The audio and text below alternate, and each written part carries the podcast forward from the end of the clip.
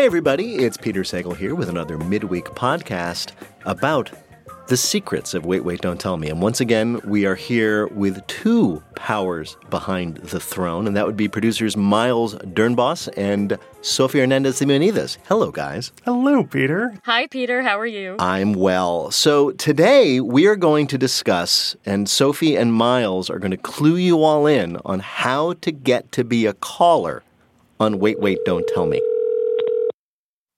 Hey, congratulations on having the gumption to give us a call at Wait Wait to play on the air. Tell us why you'd like to be on the show. Leave information on how we can get back in touch with you, and we'll give you a call.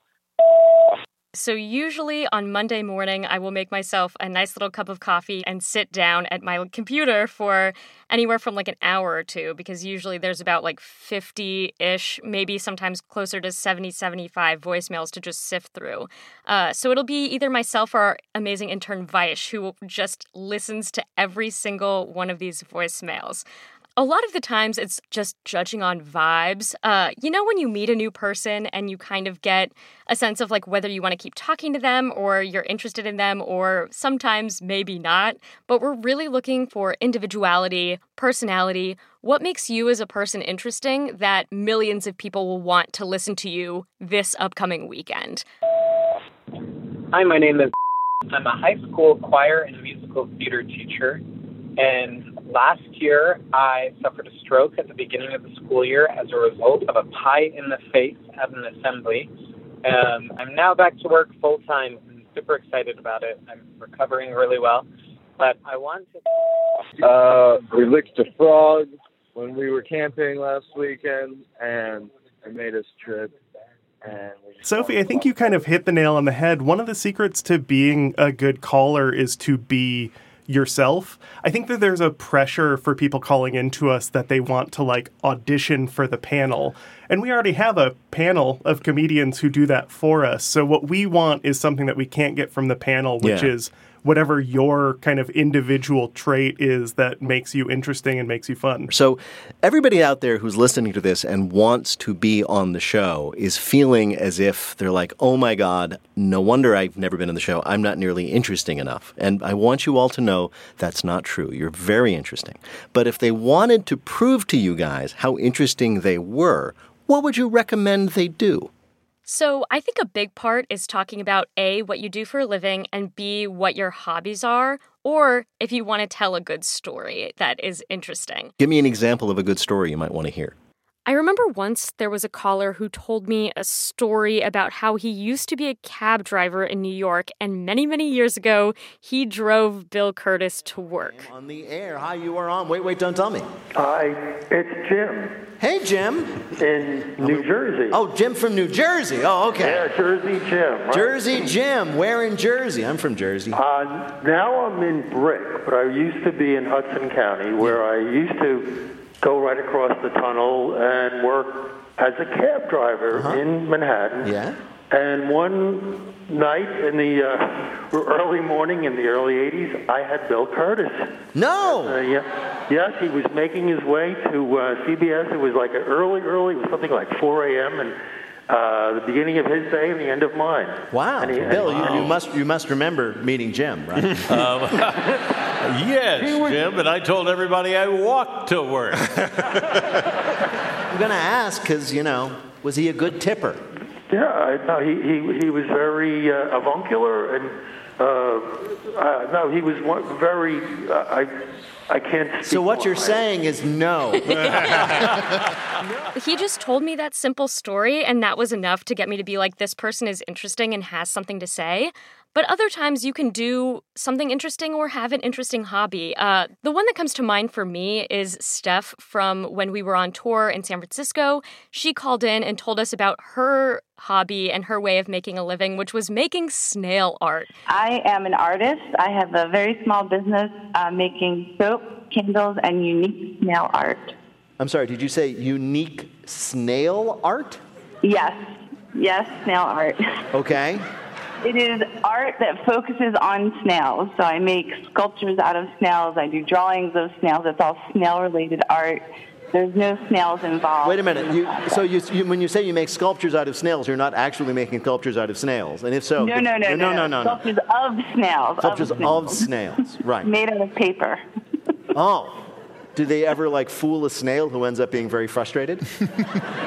so if you don't have any amusing, interesting hobbies or specialties, how long should you do one after you start it after listening to this uh, podcast until it qualifies you to be in the show? It's like a six month minimum. You have to like go find something quirky to do. I do think it takes three to six months before it becomes a dalliance into a hobby. Right. So I do think you have to get it up to hobby level. So it is between three to six months of snail art before you can legally leave a message saying that you do snail Okay, art. Okay, I think there should. Yeah, there's a rule there. Everybody has anybody, to your knowledge, ever lied to get on the show? Like pretended to be more interesting than they were? God, that's such a good question. There is somebody who didn't end up on the show. Like Sophie was saying, there's kind of this firewall, which is Sophie or our intern Vaish listening to these messages, and then those get passed along to me, and I do a second round of interviews with these callers where I will call out to them to make sure that you know, they're still comfortable being on the show. They are who they said they were. And we had a woman call in who told us that she was a doctor. Her message was very sweet and very normal. And I called her up, and the first five minutes of our conversation were very normal. And then she started telling me about her conspiracy theory that all air fresheners in public places were actually mind control devices forcing us to shop more and think less. Uh, and then because I am a doormat, I stayed on the phone with her for an hour, and at the end, I subscribed to her newsletter. I, so I was about to say, uh, not only do I completely understand that, I'm kind of angry she didn't end up on the show because I've had that suspicion myself. Uh, so generally, just good note: don't call in about your paranoid delusions about air fresheners. So you, uh, so then Miles, you call them back. You do this sort of check-in with them. Right. You're sort of double checking the the vibe impression that that Vaish and, and Sophie might have gotten. Like, oh, they are cool people. Uh, how do people end up choosing a game? Do you let them choose the game they want to play? I don't, because if I do, we would never have a bluff the listener caller. Regular listeners will notice that uh, the only game that you have a chance of losing is Yes. the bluff the listener game. We've never had anyone lose who's bill. And the only limerick caller that we've ever had lose, we invited on next week and read them a special limerick where the last phrase was their name. Tim, great to talk to you again. Glad to be back. So, Tim, last week you lost our game. Well, this is what we've decided to do.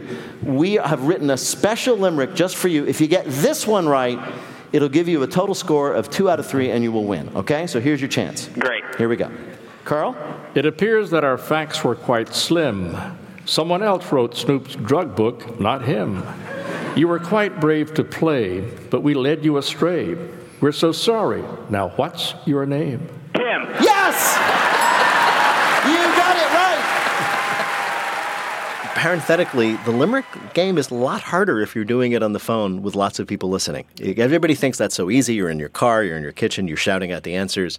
It's harder. It is significantly harder, and I think that their Philipp Goedicke, our limerickist, has gotten more obtuse as time has gone on. Which can I, there are sometimes incredible limericks that if you read on the page, you're like, "This is brilliant," but if you hear somebody read to you, you're so busy focused on some Right. wonderful hyphenated imaginary word that Philipp has created that you won't get the actual answer. Right. All right, here's your last limerick. For pizza, this trend is a slaughter felon. It's even got my quiet daughter yelling. There's cheese and red sauce, but the dough is a loss. For its crust, they are using sliced. Watermelon. Yes! What? I guess we've talked about from our end a lot, Peter, because you avoid this whole first part of the process. Yes, the I am first time completely you are- uninvolved. When you so your first interaction with these callers is when we're actually recording the show Yes. live. So my question to you is, in those moments, what makes a good caller? The, the callers I like are the ones who actually surprise me. Like snail art was great. I've never heard of anybody making snail art. Uh, or the people who have odd occupations or things I've never heard of, or sometimes people who do things that I've always had questions about. So, for example, uh, one that comes to mind, we had somebody who called him as a personal trainer. And having employed personal trainers to little to no effect in my life, I genuinely had a question for that personal trainer. I'm going to ask you a question. I have, on occasion, made, made use and, and profitable use of a personal trainer. When you guys say, you're doing great, that was great. yeah. Are you telling the truth? Absolutely not. Yeah. I mean, there is something to be said for your interaction with a caller, which is not always something that we can predict. But you can tell, I think, when you are hitting it off with a caller and when the caller is hitting it off with you. And that makes this is like the secret formula that is hard to quantify within the conversations that we have beforehand. Uh, and it's nice to know that a big part of that is that you have questions about what personal training is like, and we can just answer those questions I know, for you. Great. We'll be set. So, if we were to summarize our advice to the people who might be listening to this, who want to be a caller on Wait Wait, who haven't had that honor yet, we would say, be yourself, be honest, uh, don't try anything, you know, funny, but at the same time, be utterly charming, delightful, and get that laugh. Right? How easy is that? It's simple. I don't understand what the problem is.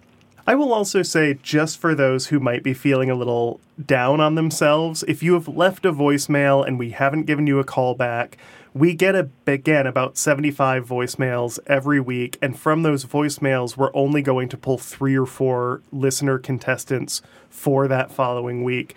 So if you haven't gotten a call back, it's not because uh, Sophie immediately deleted your phone call. It's just that's a numbers game sometimes too. Uh, if it's any comfort, uh, Car Talk, um, our, our, sister show in many ways, uh, with the same executive producer, Doug uh, Berman, uh, worked the same way. You left voicemails, and their production staff would call you up. And during the period in which Car Talk was still in the air, and our show was on the air as well, we often followed them. I actually had a car problem, and I called in to be on Car Talk. And because I, you know, was the host of this other show, they did me the courtesy of calling me back to tell me I wouldn't be on Car Talk. So there you are, everyone. We've all been there. So there you have it, ladies and gentlemen. If you have been out there wondering how to become uh, an on air contestant on Wait, Wait, Don't Tell Me, you have got it from the horse's mouths. And I mean that in the metaphorical sense, not in any way, uh, you know, an anatomical sense. They're lovely, attractive people. I do walk on all fours. It's true. Miles Doornbos, producer of Wait, Wait, Don't Tell Me, thank you so much. Thank you, Peter. And of course, Sophie Hernandez Simeonidis, who will be leaving us just as I feel I have finally learned how to pronounce your name correctly, which breaks my heart. Oh, thank you, Peter.